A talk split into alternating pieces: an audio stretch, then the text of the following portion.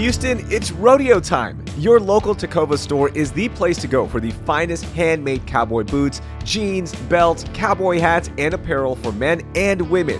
If you've never owned boots before, let them help you get your first pair like they did for me.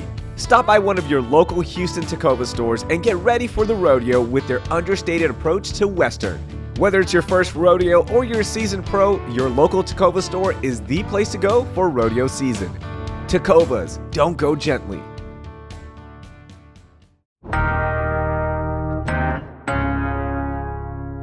Hey everyone, it's Raheel. El Nino, El Nino, El Nino. I keep hearing about El Nino in regards to this year's hurricane season. But what exactly does that mean? And how will El Nino impact Houston when it comes to storms? ABC 13 Chief Meteorologist Travis Herzog joins me today to help us learn about El Nino and the hurricane season forecast for this year. Before we get to today's conversation, I have a quick favor to ask. CityCast is surveying our listeners to help us make CityCast Houston a better, more useful podcast for you. And we've got a short survey at citycast.fm/survey. It's only five minutes long and it's all multiple choice. We timed it, I promise it's quick. When you complete the survey, you'll be eligible to win a $250 Visa gift card, and in the interest of full transparency, we need 100 people to do it. So I'm asking you to be one of those 100. Thank you so much. That's citycast.fm slash survey. It's Monday, June 5th. I'm Raheel Ramzanali, and here's what Houston's talking about. Travis, welcome into CityCast Houston. I'm so pumped to chat with you, man. How are you? Hey, it's a pleasure to be here. Uh, hot off the trail of being five days in Washington, D.C., so I'm a little worn down from all the walking across oh, yeah. our nation's capital, but had to get back in time for the start of hurricane season and, and hopeful that this season will be a quiet one for us. Yeah, absolutely. And we're going to talk about hurricane season in just a second. But before we start, I've got a really important question for you, okay? I'm ready. Did you ever keep any of those cardboard cutouts from Kroger's when they were all over? Okay, so year one that they, that they did that for me, I took some home and it freaked my kids out a little too much. So he stayed for one Christmas break and then he went back to the station and has not returned home ever since. Oh my gosh. Is that wild when you just walk into any grocery store and you just see yourself, you know, with the hurricane guide? If you haven't seen them, Houstonians, I then I don't know, you're just not walking around because they're everywhere. What is that feeling like? I'm not gonna lie, it's a little weird the first year, but by year two, you just get over it. You're like, you know what? I need to eat. I'm walking into the store. It doesn't matter. But I will tell you this, Raheel, we have new redesigned cutouts this year. Okay. Big surprise. Wait till you see it this year. I've got company. Ooh. So, ooh, all right, all right. I can't wait. So, let's talk about hurricane season. 2023 hurricane season is officially on right now. But the one thing that I'm I hear every time when we talk about this season is El Nino. El Nino, El Nino. What exactly does that mean? El Nino stands for the boy, and it's because around Christmas time, the, the the fishermen in Peru and South America notice that hey, the water gets really warm sometimes at Christmas time. And so El Nino is an ocean pattern, and it's warm water along the equator in the central and eastern Pacific. And it happens every few years. It's kind of, there's this cycle that occurs, but we actually haven't had an El Nino since 2015. Mm. And so we have not been in the middle of a hurricane season with an El Nino in quite some time. And that's one reason why it's been so hyperactive these last several years. Uh, starting in 2017, the hurricane started attacking with Harvey. It was the first big hurricane that had made landfall major hurricane in a long time in the state of Texas and across anywhere in the country. And it's just seemed like we've been under attack ever since. So we care very much about El Nino because what typically happens with an El Nino is that warm ocean water, it changes the jet stream patterns across the globe. And in the Atlantic basin, you get stronger winds that you'd think strong winds, wouldn't that be good for hurricanes? No, hurricanes like weak winds to develop. When you get strong, what's called wind shear, when the wind's changing direction with height and speed, it tears these things apart. And so we like El Nino because it usually gets the number of storms down. The less storms that are out there, the lower the odds someone's going to get hit. But we always like to say, no matter what the season calls for, it only takes one to make it a bad season. I did some interesting research though, Raheel.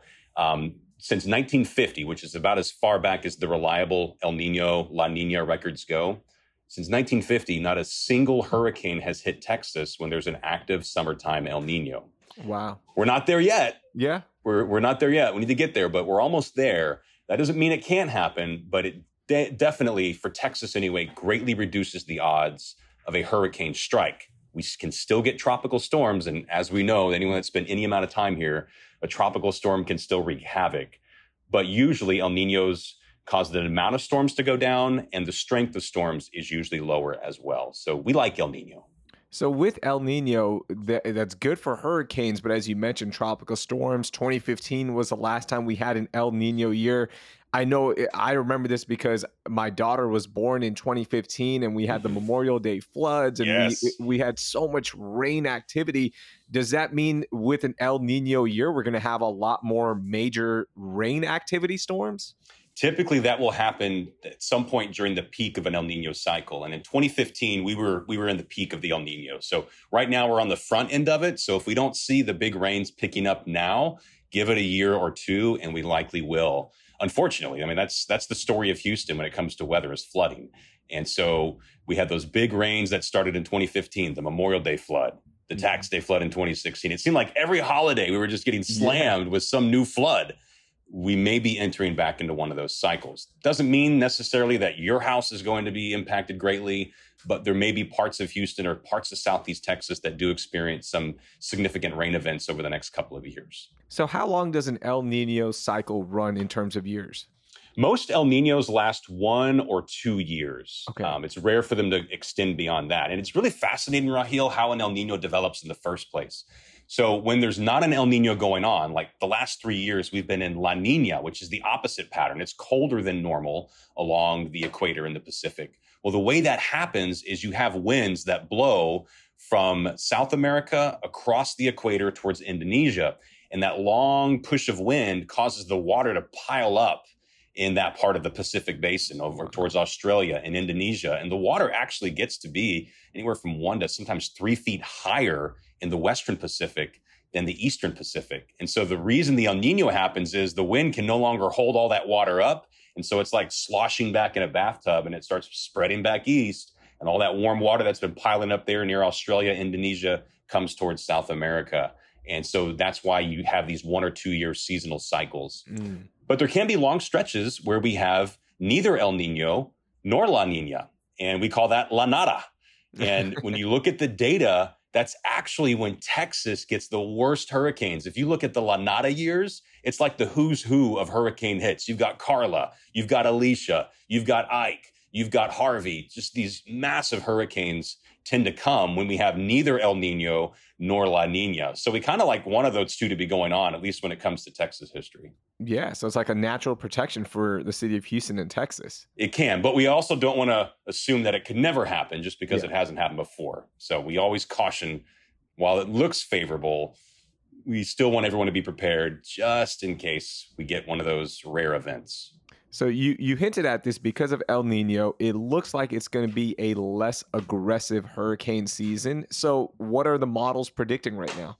So we have two competing influences. So El Nino La Nina explains a, a, large part of what happens during the hurricane season, but not all of it. And sometimes you can have these years that kind of go against what you typically expect in an average El Nino or an average La Nina. And the two things that are arguing for a more active hurricane season are we just have ridiculously warm water spread throughout the Gulf, the Atlantic, the Caribbean. And warm water alone does not cause hurricanes, but it does provide the fuel that you need for them that can potentially make them really strong. The other thing that argues for an active hurricane season is what's called the West African monsoon. We talk about these tropical waves. They come out of Africa. So what happens is in the summertime, there's these huge storms that form on the African continent. And as they go around some of the mountainous terrain in the eastern part of the continent, it starts generating these little pockets of low pressure, these tropical waves that then track across the tropical Atlantic. And we typically get on average about 60 of those a year.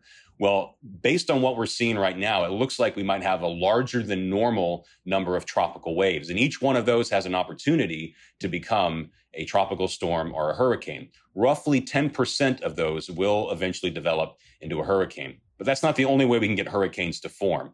It doesn't have to be from a tropical wave. Hurricane Alicia that hit Galveston and Houston in 1983 is an example of a hurricane, a category three that formed, and it wasn't even a tropical wave. It was a thunderstorm complex that came out of Louisiana, Mississippi, and it got over those warm Gulf waters and immediately spun up into a tropical storm and eventually became Hurricane Alicia. And the thing we like to point out about 1983 is that there were only four storms that formed that year. And you'd think four storms, we're, we're, we're in the money, right? But one of them happened to be Alicia, the first name storm of the season, and hit us. And that's why we uh, have adopted the mantra that only takes one.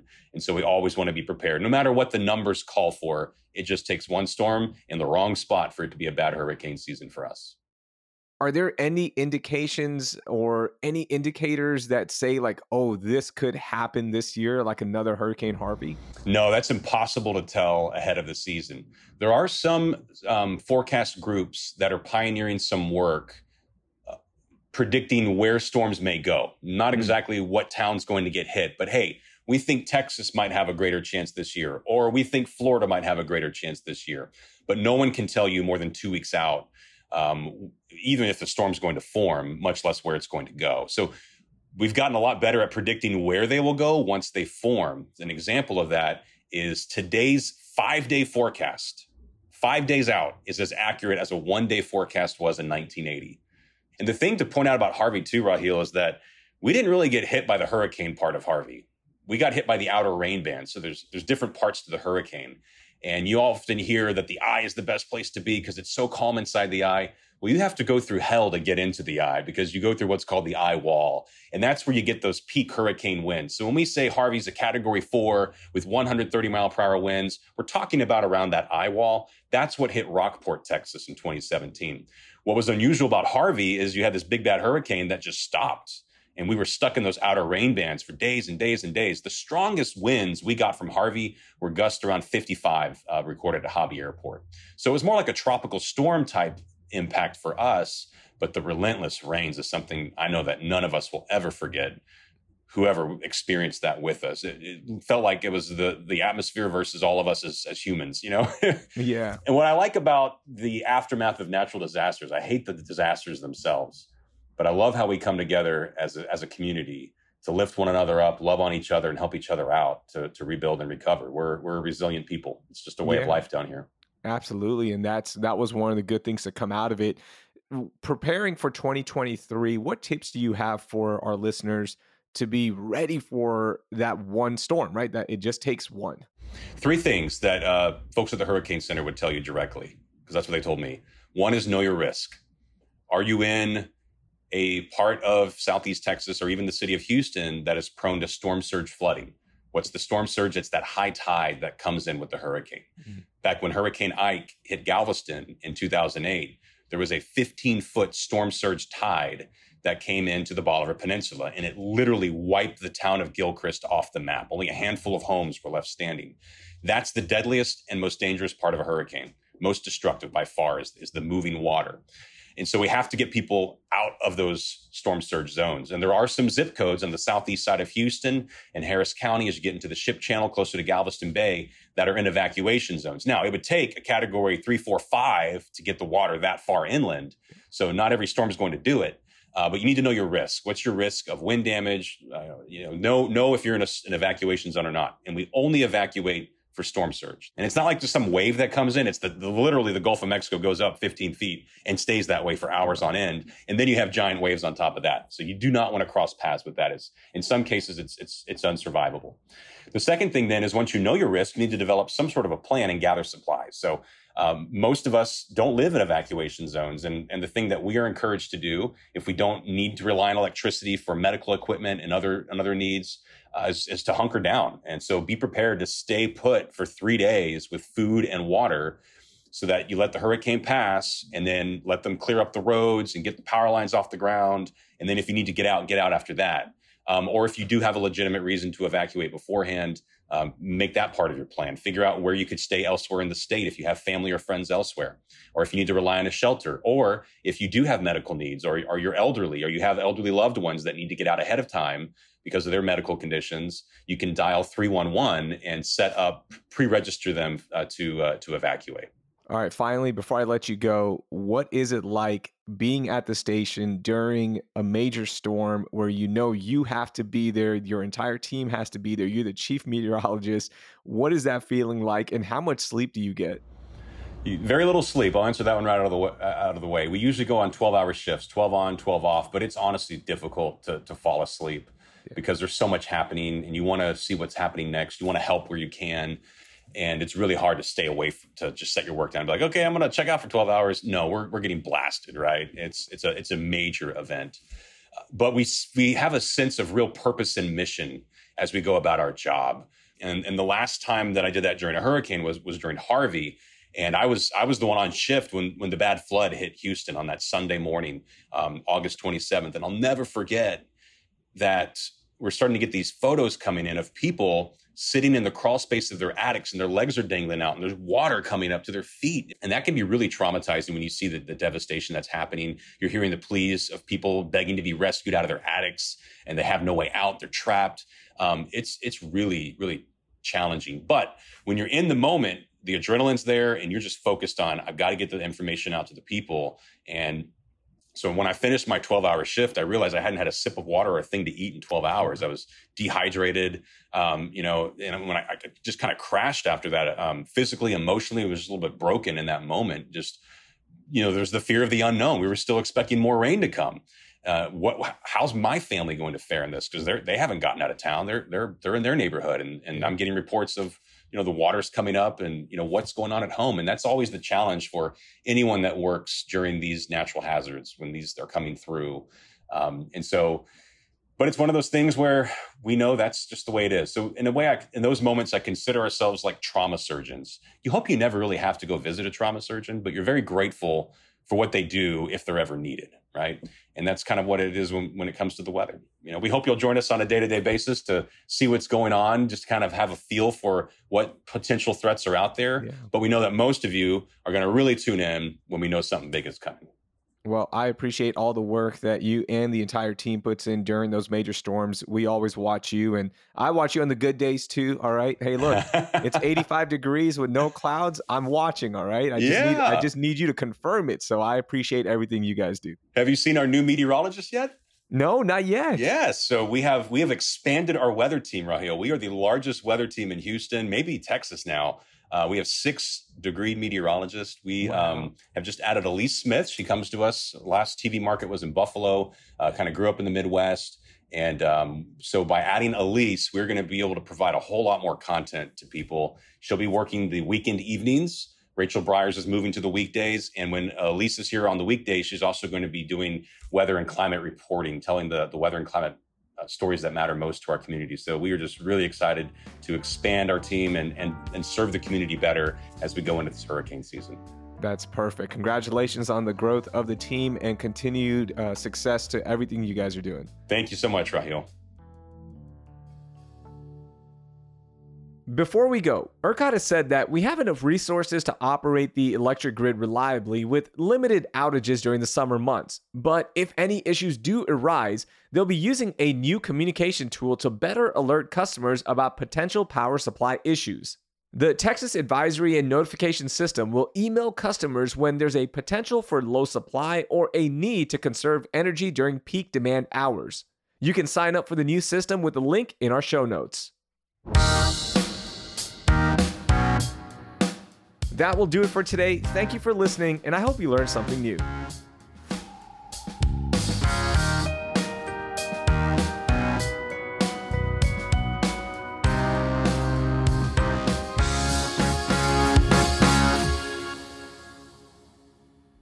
resources to operate the electric grid reliably with limited outages.